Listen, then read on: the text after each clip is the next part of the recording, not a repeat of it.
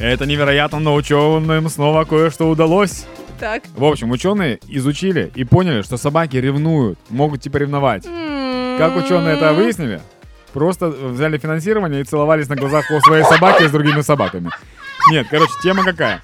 Э, ученые, ну все, прекрати. Ученые установили, пожалуйста, ученые установили, что когда твое домашнее животное видит, как ты с другим домашним животным там сюсюкаешься и играешься, оно думает, что это потенциальный конкурент, и ты уйдешь от него к нему и начинает ревностно относиться. Для примера, э, у меня у друга есть две собаки и девушка.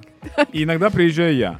И если он уделяет внимание мне либо своей девушке, то они первое время реально подходили, типа, и такие, эй, чувак, що за тварина, которой ти уділяєш внимання? Вот так от. Ти знаєш, перед тим як чоловік має завести собі серйозні стосунки, він має зробити тест серйозних стосунків, пожити з собаками і видумувати виправдання собакам, чому він обнімається з кимось іншим, а потім вже заводити стосунки з жінкою. Ну прикинь, это, это же делали ученые опять-таки. Им дали финансирование, и ученый говорит, ну как заставить ревновать свою собаку? Ему давали советы, говорят, сделай так, чтобы она случайно увидела тебя с другой собакой в ресторане.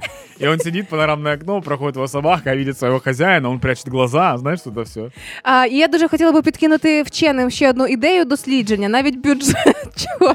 Прости, он приходит домой, собака смотрит на его обувь, она погрызана кем-то уже. Она такая, ты где был? У мене є ідея для ще одного дослідження вчених, е, дуже бюджетна ідея. Можна дослідити, як впливає наявність собак на стосунки між людьми. Тому що нещодавно була в свого косметолога, і ми посварилися, знаєш чого? Бо вирішували, чия собака прикольніше кусається і все інше. Зіграли в нічию. Юля, это классная идея, но впредь прошу тебя не предлагать бюджетные варианты, потому что бабки есть. Не вопрос, кооператку.